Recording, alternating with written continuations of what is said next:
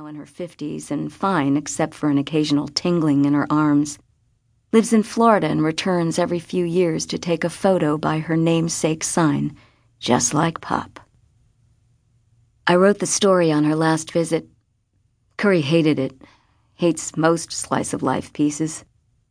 He got smashed off old Chambord while he read it, left his office smelling like raspberries. Curry gets drunk fairly quietly, but often. It's not the reason, though, that he has such a cozy view of the ground. That's just yawing bad luck. I walked in and shut the door to his office, which isn't how I'd ever imagined my editor's office would look. I craved big oak panels, a window pane in the door, marked Chief, so the cub reporters could watch us rage over First Amendment rights. Curry's office is bland and institutional, like the rest of the building. You could debate journalism or get a pap smear. No one cared. Tell me about Wind Gap. Curry held the tip of a ballpoint pen at his grizzled chin. I could picture the tiny prick of blue it would leave among the stubble. It's at the very bottom of Missouri in the boot heel. Spitting distance from Tennessee and Arkansas, I said hustling for my facts. Curry loved to drill reporters on any topics he deemed pertinent the number of murders in Chicago last year, the demographics for Cook County, or for some reason, the story of my hometown, a topic I preferred to avoid.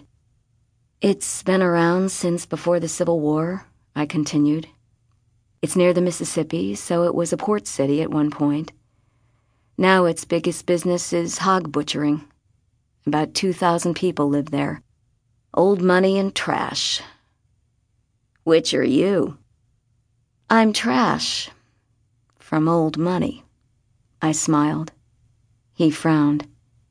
And what the hell is going on? I sat silent, cataloging various disasters that might have befallen Wind Gap. It's one of those crummy towns prone to misery a bus collision or a twister an explosion at the silo, or a toddler down a well. I was also sulking a bit.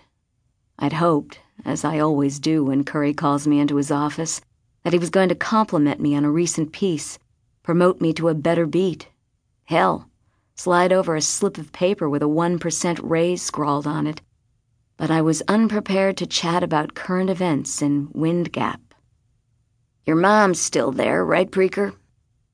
Mom, stepdad, a half sister born when I was in college, her existence so unreal to me I often forgot her name. Amma. And then Marian. Always long gone Marian. Well, damn it. You ever talk to them? Not since Christmas. A chilly, polite call after administering three bourbons. I'd worried my mother could smell it through the phone lines. Not lately. Jesus Christ, Preaker. Read the wires sometime. I guess there was a murder last August? Little girl strangled? I nodded like I knew. I was lying. My mother was the only person in Wind Gap with whom I had even a limited connection, and she'd said nothing. Curious. Now another one's missing. Sounds like it might be a serial to me. Drive down there and get me the story. Go quick. Be there tomorrow morning. No way. We got horror stories here, Curry. Yeah, and we also got three competing papers with twice the staff and cash. He ran a hand through his hair, which fell into frazzled spikes. I'm sick of getting slammed out of news. This is our chance to break something. Big. Curry believes with just the right story, we'd become the overnight paper of choice in Chicago, gain national credibility.